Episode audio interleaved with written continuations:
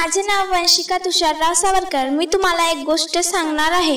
गोष्टीचे नाव आहे ढोंगी बगडा. सोनू मासा म्हणाला अरे वा आज तर बगडे दादा ध्यान लावून बसले आहे.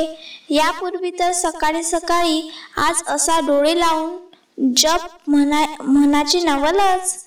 मोनू मासा म्हणाला अरे सोनू त्याच्या ढोंगीपणाला फसून त्याच्याजवळ जाऊ नकोस बरं. तुला काही समजायच्या आतच तो तुला तोंडात पकडेल आणि खाईल. बगळा शांतपणे हे ऐकतो. तो दो डोळे उघडतो.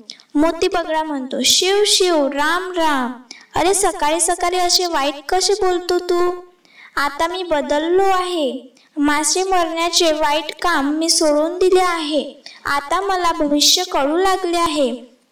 सोनू मासा म्हणाला हो का बगळे दादा? मग आमचे भविष्य सांगा ना. मोती बगळा म्हणाला अरे रे मला सांगताना फार वाईट वाटते पण तुम्हाला आयुष्याचे फार थोडे क्षण बाकी आहे. मोनू मासा म्हणाला का बरे? तलावात काय रोग पसरणार आहे का? मोती बगळा म्हणाला छे छे कोणताही रोग नाही पण देवाकडून तुमच्यावर मोठं संकट येणार आहे. काही दिवसांनी हा तलाव आटेल आणि तुमचा मृत्यू होईल. तुमचीच चिंता म्हणून देवाजवळ प्रार्थना करीत होतो. सोनू मासा म्हणाला मग बगडे दादा आपणच काहीतरी उपाय सांगा.